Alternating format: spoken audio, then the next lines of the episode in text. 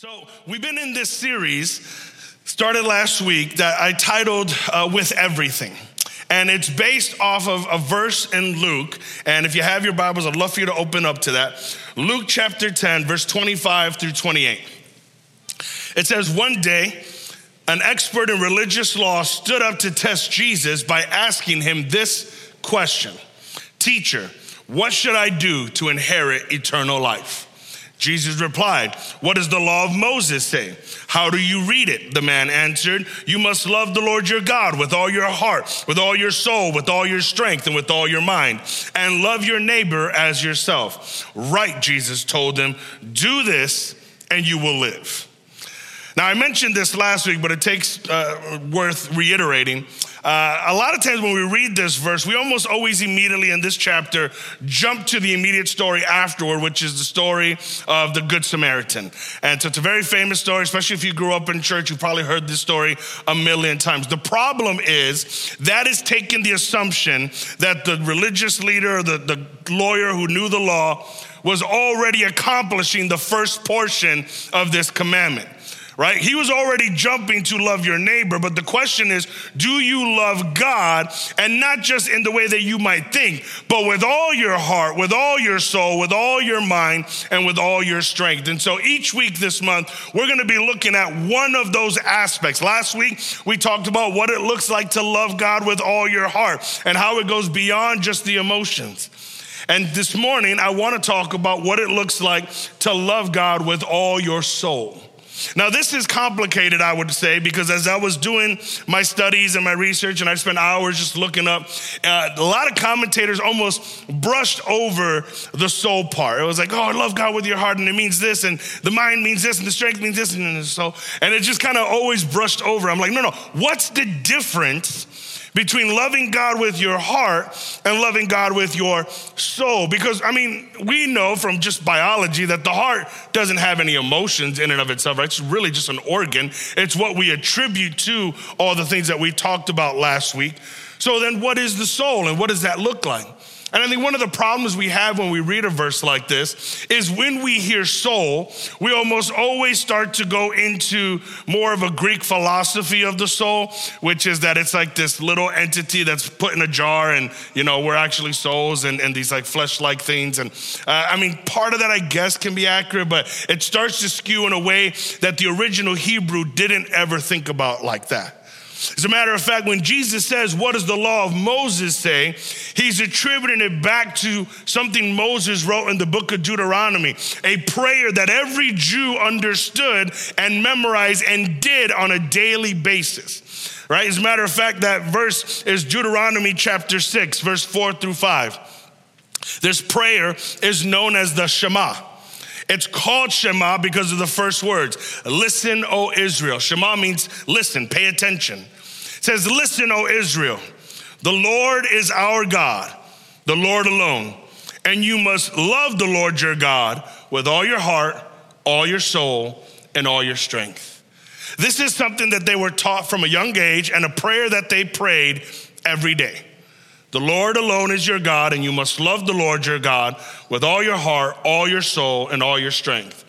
Now, obviously, the scriptures, especially in the rabbinical times, the Hebrew scriptures, were written in Hebrew, not in English. So they didn't use the word soul. The word soul, uh, they took from a translation of the word nephesh. Nephesh is such a deeper word than soul. Some of these ancient languages, they were so creative in their words because we tend to use one word for a million different things, where they had very specific words for very specific things. Nephesh is so much deeper than soul. It is meant to convey the inner living being of a man. And it speaks to the very essence of a person, the will and desires, what fortifies, what motivates, who you actually are is the nephesh. You see it all throughout scriptures uh, in the Old Testament. Uh, the famous scripture, uh, as the deer pants for streams of water, so my nephesh longs for you. Right? It's, it's a way to talk about the innermost aspect of who you are. This word is also famously used in the book of Genesis. In Genesis chapter 2, verse 7, It says, And the Lord God formed man of the dust of the ground and breathed into his nostrils the breath of life, and man became a living nephesh or soul. Okay? I think it's interesting when you read the creation story, just the uniqueness of what God did with man. Because all other creation, God spoke into existence, right? God spoke the heavens and the earth. God spoke animals. God spoke the waters. God spoke everything into existence. But when He created us, He breathed. He spoke everything else, but for some reason, there was something different when he created our lives, when he created our existence. At this point, he didn't say man come to be, but he breathed life, nephesh, into man. We became a living being. I think God imparted something of himself into us so that we're not only created in the likeness of God, but there is a part of God in us that yearns to be reconnected to God. The nephesh. This is powerful. This is why every human being, whether they believe in God or not, has a yearning for the Creator because God breathed life into us. He didn't just speak it.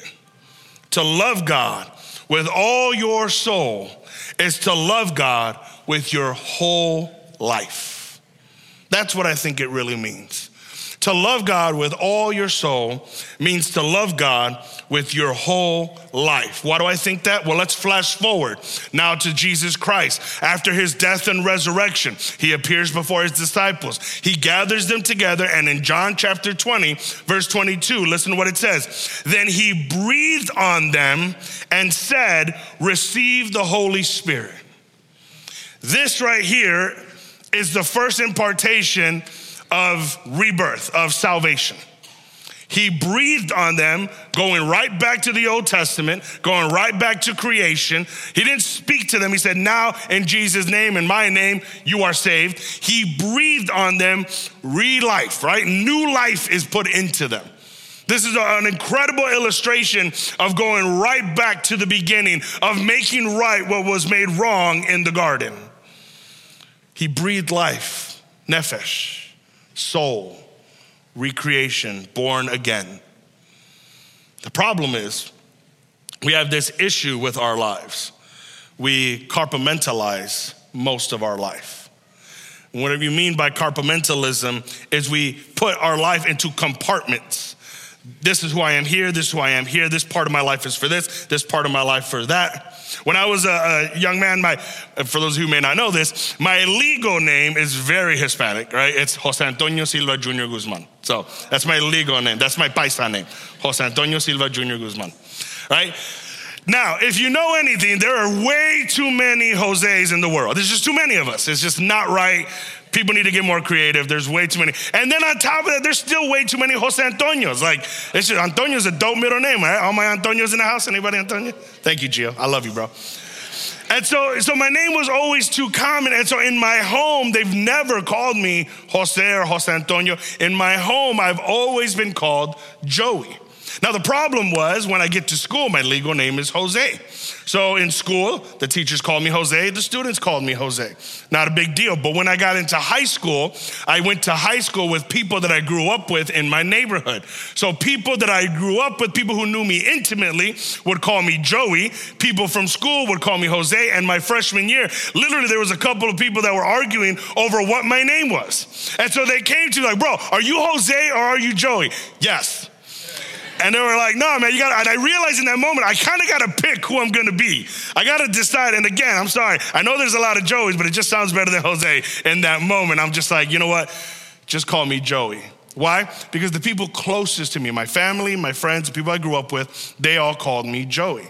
Now, what happened throughout my high school time is I began to be able to differentiate between those who knew me and those who knew of me right? So if somebody called me Jose, I knew they only referred to me like that because they heard the teacher call me that or somebody else. So they don't really know me. We're just kind of classmates. And if they called me Joey, then I knew that they knew me.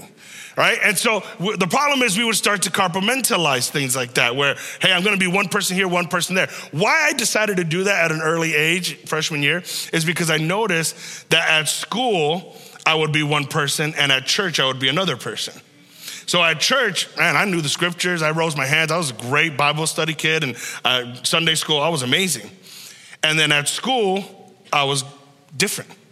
I wasn't bad or evil, but I wasn't, I mean, the, what I said at school, I shouldn't have said in Sunday school. The way I acted in school, I wouldn't have acted in Sunday school.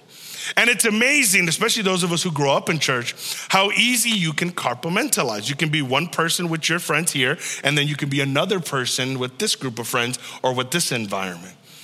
And we still, I think, have start to do that. Even when we give our lives to God, the question is, did we give our whole life or maybe just Sunday morning? Maybe just Wednesday night. But some of those other days, that's that's for me. Or or you know, who I am at work, it's gotta be different because you know the nature of my job or or the way like I just I can't I can't be who I am on Sunday here. And the truth is, the hardest part of our lives is surrendering the entirety of it to God. That's what it means to love God with your whole life. It means every part of you. I don't want just this part of you. I want the whole thing, the good, bad, and ugly. God desires all of you if you're going to love him with your whole life. So I want to go through a few thoughts because I was asking myself, what are some of those compartments, those areas of our lives that we have the hardest time surrendering to God? So buckle up because some of you might get your feelings hurt this morning. Number one, my life's decisions, right? In other words, your will, what you desire, what you want. Think of all the life decisions we make that we fail to include God in the process of. All the life, the career paths we choose, the places we want to live, the people we want to date, the things we make decisions on that we fail to even allow God to be in the process of. We have no problem asking God to bless the plans that we've already created. We just don't want to put Him in the process of creating them. We make the decision, right? Because this is my life. Like, I got to decide what I want to do, who I want to be, where I want to go, what I want to do with it, you know, how I want to express myself. Like, I'm going to decide who I am and my will. And then, God, I'm going to have you just co sign on that. I'm gonna just have you make sure you sprinkle it with good stuff so that it goes the way I want it to go. But these are my plans. And the problem is when you surrender your life to God, that includes your will. That means you no longer are the deciding factor of your life. That means you no longer get to dictate where you go and how you get there. We don't just want to include him in the planning process, God has to be the planning process. Listen, James chapter 4, verse 13 through 16. Look here, you who say, today or tomorrow we're going to a certain town and we'll stay there a year. We will do business there and make a profit. How do you know what your life will be like tomorrow? Your life is like the morning fog. It's here a little while and it's gone. What you ought to say is if the Lord wants us to, we will live and do this or that. Otherwise, you are boasting about your own pretentious plans, and all such boasting is evil. That's a hard word, but isn't it true? Imagine one morning you wake up and as you're getting ready to go to work, you look at your spouse, you go, Oh, I forgot to tell you, um, I sold the house and I bought a goat farm. so you might want to pack up. All right, Just look, imagine that. Like, imagine one day that just happened. Like, hey, uh, forgot this. I'm sorry, it's a lot of stuff's going on. Uh, can you just, you know, just get everything ready? Like, knowing many of you, your spouse would not get to work that day, okay? At least not alive. Like there would be some serious repercussions and issues because in a marriage, is supposed to be a partnership. You can't just make critical decisions like that and then not tell me. Again, man, I'm, I'm sorry, but if in the last two weeks I've been causing some issues in there, this is the Lord, it's not me. Just take it up with Jesus. But, but in a good, healthy marriage, we're supposed to be having that conversation. You can't just be making these rash decisions. Why? It affects me. And, and again, even just if the, not the fact that it affects me, but just the disrespect that you wouldn't even talk to me. You're, you say you love me, and you wouldn't even talk to me about something like that. Now, we understand that from a carnal, humanistic standpoint, but now let's take that into our relationship with God. The one who died on the cross, who gave his life so that we can actually have this life now. And we're like, hey, thanks for the salvation. I'll let you know when I need something else. I'm gonna make some decisions here. And God's saying, wait, wait, wait, I have a plan for your life. A plan to prosper you, not to harm you. A plan to give you hope in the future. And you're like, yeah, but your plan's kind of boring. Or your plan is not exactly like what I want to do. And so I'm going to do this instead. And, and we get into this constant, no, I got it, no, I'm gonna do it, until our plan completely blows up in our face. And then all of a sudden, like, God, why, Lord? And God's like, what do you mean, why? That's not you. You, you made that bed. Sleep in it now. Like this is why are you mad at me for decisions you made outside of me? And now all of a sudden you want to include me in the planning process. You already planned it, and your plans fail. Listen, what I've come to understand is when we don't include God in our plans, God allows your plans to happen. And that is the worst thing that can occur is that we start getting everything we want and that we start getting it the way that we want it. Listen, we have to make sure that whatever plans we have, even like when I was dating my wife, I was very careful. Every time we talked, I would say, hey, listen, if the Lord decides one day we'll get married, here's what I'm thinking. If one day you and I should be married, here's something I'd like to consider. It was always if, it was never a guarantee because she wasn't my wife yet. And the problem is, if I started acting like she was my wife, I might have started doing things that husband and wives do that we weren't ready for because we weren't married yet. And so, a lot of times when we make decisions, we make them outside of God right? Well, Pastor, you know, things are getting really rough in the city, and so we're gonna move out here. I've traveled all over the world. You cannot hide from sin, evil, and anything else. And especially like, oh, you know, the drugs, suburbs got drugs. Probably more, better ones, more money. Like you just, you can't escape evil. The safest place in the world to be is where God called you to. And when you start making, and you know, Pastor Carlos has said this, and I've heard preachers say this all day long, and I've heard from people a million times. They move, they make all these decisions. You know, how long is it for my commute to work? And, uh, you know, what's the neighborhood schools look like? What's the property tax? You know, what's my, you know, who's my neighbor? Like, you're looking at all these things, the crime rate. You look at everything. You know what they never look at? God, where have you called me to go? God, what local body have you called me to be a part of? Because what if God didn't call you to leave? And I'm not one of those guys that says you can never leave Belmont because Belmont's not Jesus. I'm, listen, if God has called you and He's blessing you to go and be a blessing somewhere else and, and that church flourishes because you're there, that's a feather in our cap. I'm not mad about that. But too often people believe, oh, we just we just can't find a church like Belmont. I was like, it's not that Belmont's special, it's that you were never called to go away. And again, I'm not trying to knock it, like, because uh, here's what people say: it's like, we're gonna we're gonna move and we're we're still gonna come. You live four hours away. Like, it was raining this morning. I live eight minutes away. I almost didn't come. And I work here. Like, it's not gonna happen. But the problem isn't that you, you know, oh, that's just, you're not including God in the process. Now, if you thought that was bad, wait for the second one. Because the first one is my life decisions, the second one is my financial life, the money. Money is one of the most fortified strongholds in the fight against your flesh. It's the one area that we have the hardest time giving up. It's the one area that we have the hardest time trusting God with. Everything we do, really, in a certain extent, we do for money. The education you got, the job you have, the places you live, the things you do, is to gain more money, to do more stuff, to gain more money, to do more stuff. That's a wretched life, if I would argue that. But listen, 1 Timothy chapter 6, 6 through 10, very famous. Yet true godliness with contentment is itself great wealth. After all, we brought nothing with us when we came into the world, and we can't take anything with us when we leave it. Right? The Pharaohs tried that, and their coffins and tombs and pyramids just got raided by thieves. So if we have enough food and clothing, let us be content. I mean, listen, I'm just gonna be very, I know we don't have everything we want. I know we don't all have everything we desire, but the overwhelming majority of us in this room have food and clothing.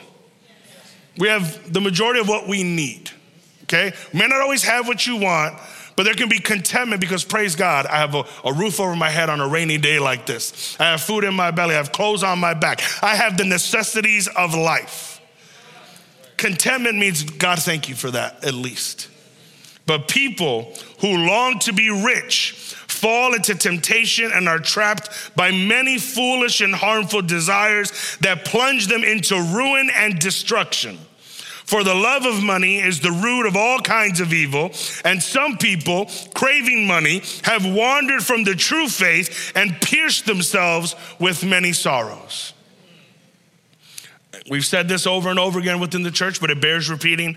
Money, in and of itself, isn't evil. Okay? I have no problem taking it from you if you feel that way. I will gladly take all your money and take the evil off of your hands. but it's the love of money that ends up being a root that gives birth to all kinds of evil. That's what the scriptures are trying to tell you. Obviously, that within our society, we need money to be able to have a civil society, to be able to buy, purchase goods, and sell things. And obviously, it's the way our society works. So, money has a function and a role. But when money is the driving force of your life, God isn't. When money is what your will and your life is constantly striving for, because man, I need a bigger house, I need a better car, I need to get more gadgets, I need to get more things, I need, with this accumulation of stuff, and yet all the while, our relationship with God is completely diminished. Because, well, Pastor, I don't have time to serve because, you know, I'm working overtime every weekend. What you working overtime for? Oh, well, you know, because I got to pay for this. I got, you got to pay for this and that. It's like when I was a youth pastor and teenagers, well, I can't come out Thursday because I got to work. What you got to work for? Clothes and a cell phone? Nah, you good, bro. You don't need all that. People live for centuries without cell phones. You, you survive. You'll be all right. No, I just, I, I got to, like, like your 375 a month is going to help you with everything. Like, we, we, we make these big things and sacrifices in our relationship with God to accumulate what? HBO Max? Disney Plus? Starbucks drink? Oh, I'm hitting, I'm hitting buns now. Right? It's the little stuff because we waste so much money, if we're quite honest. All I'm saying is when you pursue that, that's all you get. And what God is saying is if you love me with your whole life, why do you think God asked for an offering? Why do you think God asked us to give our tithe? You think God needs our money? No. It's an act of surrender. It's an act of faith. It's saying, God, I will not love this more than you, so here you go. Because when we don't do that, here's what happens, and I just I won't harp on it too much afterward, but I've always believed this. We have the we have the audacity to think we're giving God 10% of what we have, as opposed to understanding God's letting us keep 90% of what He's given us. Like, you know what I mean? Like, just the thought process is so skewed. And I get it, because that gets harder as you make more money. When I was a little kid, 10% wasn't that much. $2, here you go. no problem in the offering bucket. Here's my two bucks. I give their two bucks too, no problem. but when you get older, and God starts blessing you, and then and you start getting some actual currency coming in, and you're like, $200, $2,000 for tithe? Seems like a lot. But you remember when you were like begging and praying God for that job? And you were like, Lord, if you if you just give me this job, and God's like, uh-huh. What, what happens? What happens if I just give you that job? What happens if I give you that promotion? You'll stop serving me, you'll stop acknowledging me, you'll stop even talking to me because you're so consumed and stressed out about a job that's not gonna matter a thousand years from now. Is that, is that what we're talking about? Listen, we have to be careful. Money can't rule over you. That's why the Bible says you can't have two masters. You cannot love God and money. Third thing is this, and I, gotta hurry up. We have a hard time when we compartmentalize our finances, when we compartmentalize our will, and when we compartmentalize my social life, relationships, right? I've seen more people walk away from God because of the relationships they keep than anything else. This can be a dating relationship. This can be friendships. This can be just toxic people that you are allowing to stay and manifest in your life. These are the people that you are going to for guidance and for love and for affirmation. And if they don't love God, and I've said this for years and years and years, if your inner circle, the people you keep closest to you, are not close to God, neither are you. It's just it's just a fact, and you can't deny that. Like like if if if my friends are all by the piano, and I'm by the piano, then we're by the piano. But if I'm over there, I'm not by the piano, right? And so the problem is a lot of us think, no, no, like all my friends, we love the piano. We're all about the piano. But the piano's over there. and you and all your friends are over here. So if I'm gonna love the piano, I gotta be over there, even if my friends are over here. And the problem is we do that with God. Say, no, no, no. Like I love God. I just, you know, people at church are kind of boring and they're kind of weird, and I just don't like any of them. Well, you don't know any of them because you've never take time to actually build a relationship with them. That's why some of you fellas, like October 2nd, oh, the barbecue, the Bears are playing at noon that day. It's like, you don't care. You know they're going to stink this year. We all know that.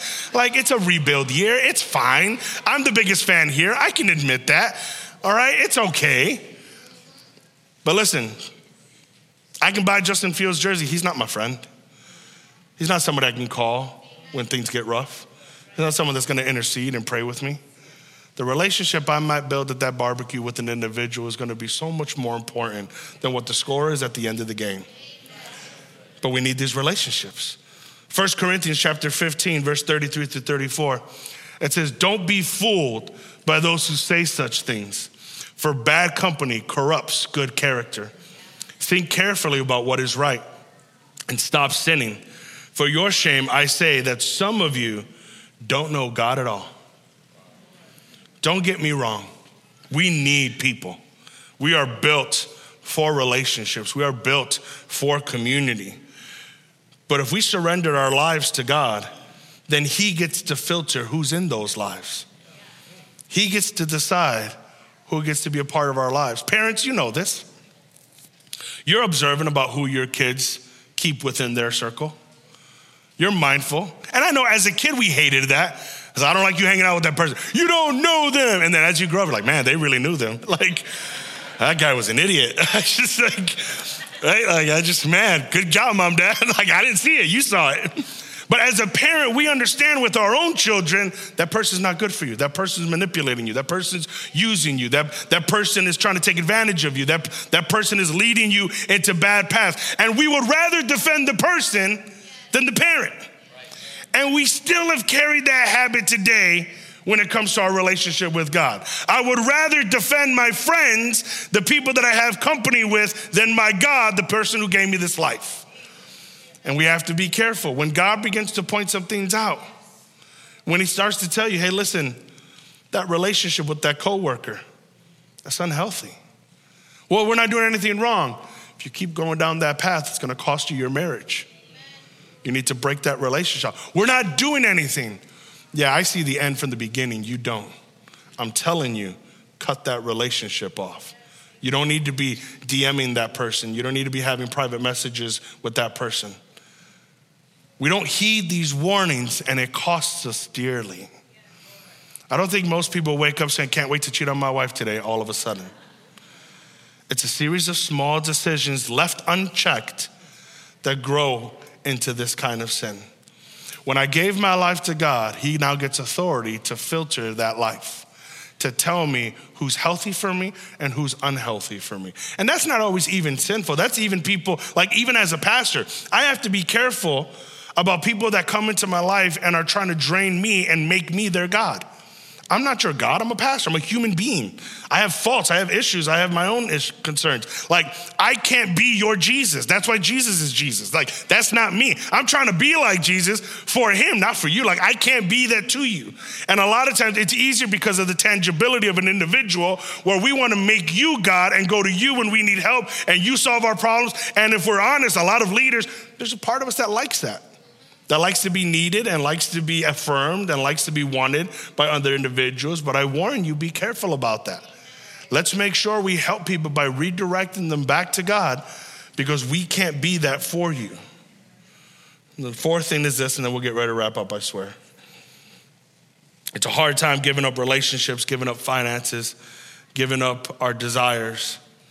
But what about my way of life? The control of your life who gets the hand on the wheel.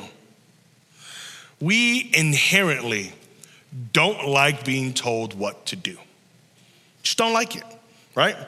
Particularly as Americans, we don't like being told what to do. Regardless of your political affiliation, blue or red, neither party likes being told what to do.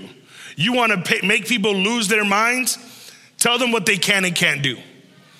And all of a sudden, there's a huge uproar. Even things they never cared about. It's like all of a sudden, you can't eat french fries. What do you mean? I, that's my God given right to eat french fries. It's like, what are you talking about? You, you haven't eaten french fries in 10 years, but I want to now. Like it's just all of a sudden, it just is the moment you tell somebody, oh, it's we know the psychology of that, right? Like I play that game with my kid all the time. It's like, hey, don't you cuddle mommy. Immediately she goes and cuddles her mom. And obviously I want her to cuddle her mom, that's why I say it. But it, it's almost like it, it, all that has to happen is somebody has to tell you not to do something, and immediately you want to go run and do it.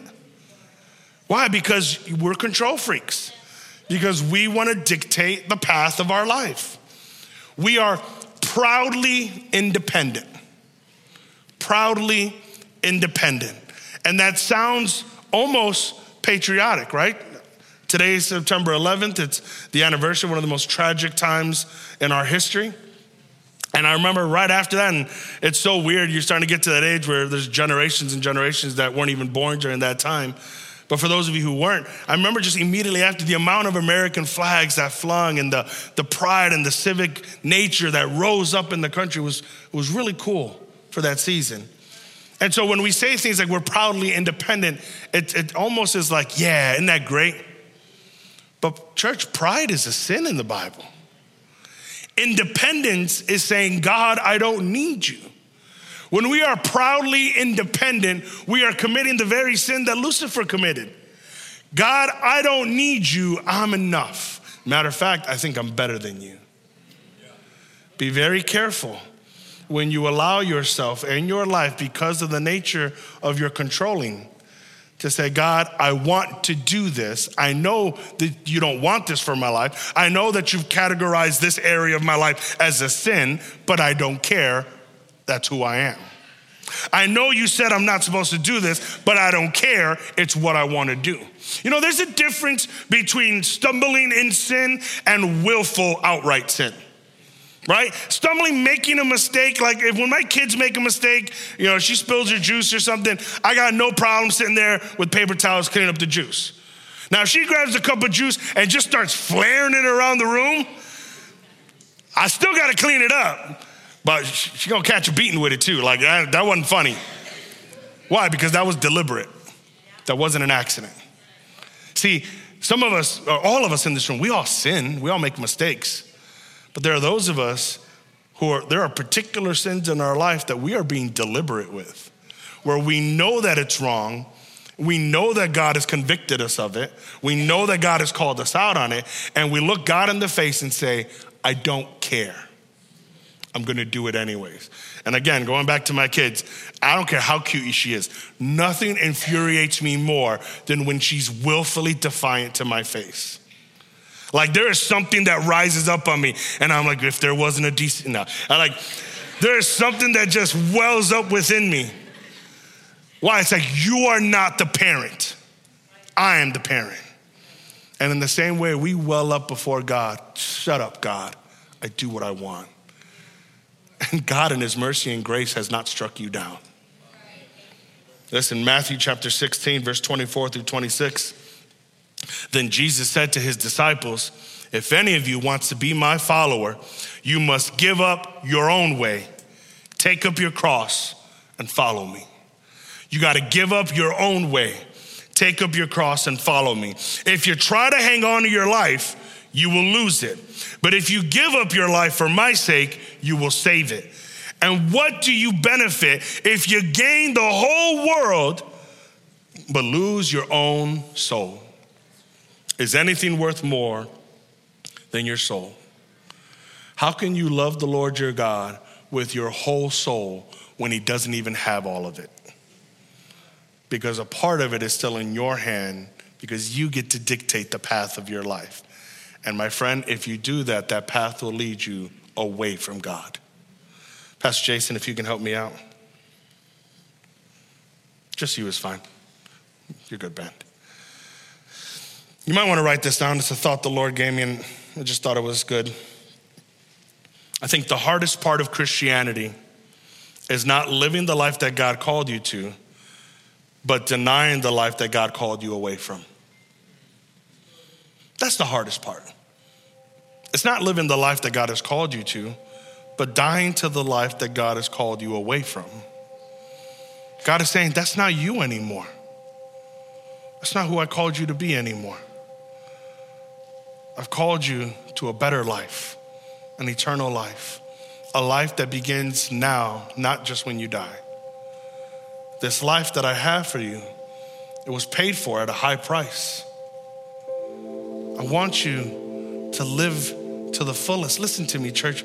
It's, hard when we hear a sermon like this because we start to think that, that God wants to strip us away from all fun and all enjoyment, and that He wants to create this meaningless servitude kind of life that just drains everything out of you. And, and that's the reason why a lot of people don't want to give their life to God because they have this understanding that if I say yes to a life with God, I can never have fun, I can never have friends, I can never do anything, I can't even watch the dumb Bears game. Like, if I give my life to God, then everything is ruined. But that's not true. Galatians chapter 2, verse 20 says, I have been crucified with Christ. I no longer live, but Christ lives in me. The life I now live in the body, I live by faith in the Son of God, who loved me and gave himself for me. This life that we get to live was birthed in love. God was willing to give up his whole life so that you can gain a whole life. That's the beauty of all this.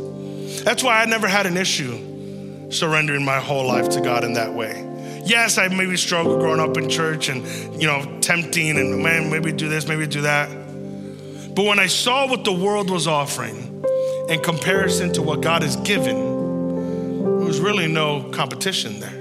Matter of fact, Paul, he, he reiterates this in one of his epistles where he says, I consider it all garbage in comparison to what I've gained in Christ Jesus. See, I think the problem is we look at too much of what we lost and not as much on what we've gained. Well, well, you know, you mean I, I can't have those? Those friends were no good anyway. They were draining you. They were sucking the life out of you. They were bringing you down into destruction. God has given you new friends, new people that are, are gonna, they're not perfect, but they're in there with you. They're in there trying. At least they're in the same boat. Well, I gotta, I gotta give away all my money. It's like, listen, there are so much more blessings that go beyond money, it's not even funny. You guys know what I'm talking about. There's some of you in this room, you've given up pay raises because even though they were gonna pay you more, they were always gonna ask more too.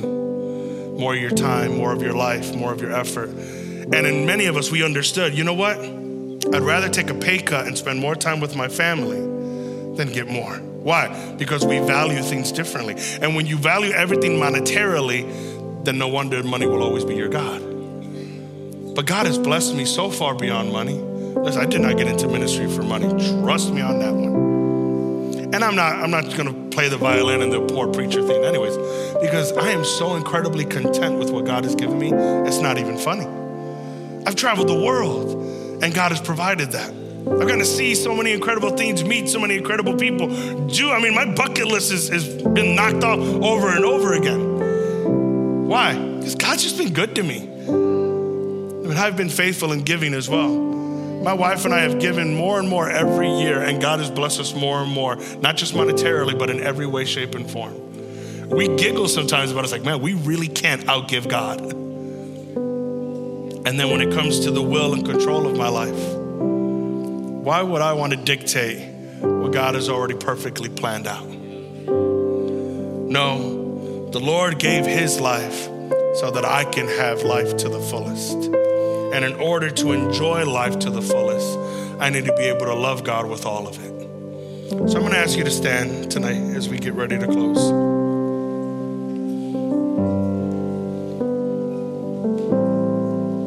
I'm just asking you to close your eyes for a moment just as you reflect on the word that God has given?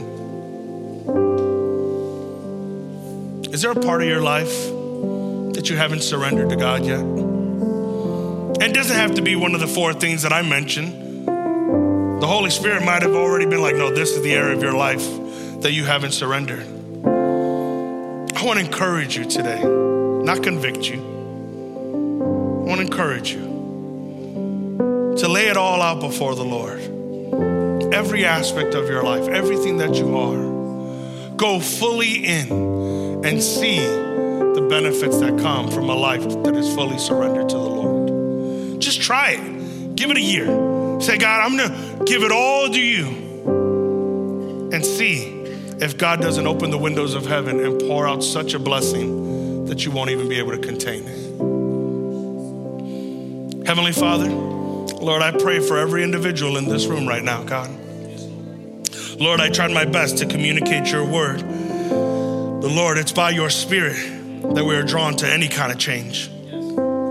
God, I just pray that we would be honest with ourselves. No one else in this room knows but you and this individual what aspects of our life have not been fully surrendered. And God, I know it's not easy. I know it's not an overnight thing, but Lord, I pray that it will start with a desire and a will to do what we have to do to begin to surrender ourselves fully over to you. God, for those areas where there's doubt, Lord, I pray, help us with our unbelief. Lord, I know we have a level of faith, but there's a measure of faith that's lacking to trust you, maybe with our finances or, or with our relationships or with the leading of our lives. God, I just pray, help us with our unbelief, God. Show us, Lord, that you are good and faithful, that your plans are perfect and true. And God, we know your plans don't always include our happiness. It wasn't about happiness. But Lord, life in the fullest is so much more than happiness. Lord, I pray that we would live a life that when we get to the end of it and we stand before you, we'll be able to hear the greatest words we've ever known. Well done good and faithful servant. So, Lord, we surrender ourselves to you. We are your currency. May you spend us however you see fit. We pray this all in Jesus' mighty name. And everyone here said, Amen. Amen. Would you give the Lord a hand clap of praise? Hallelujah.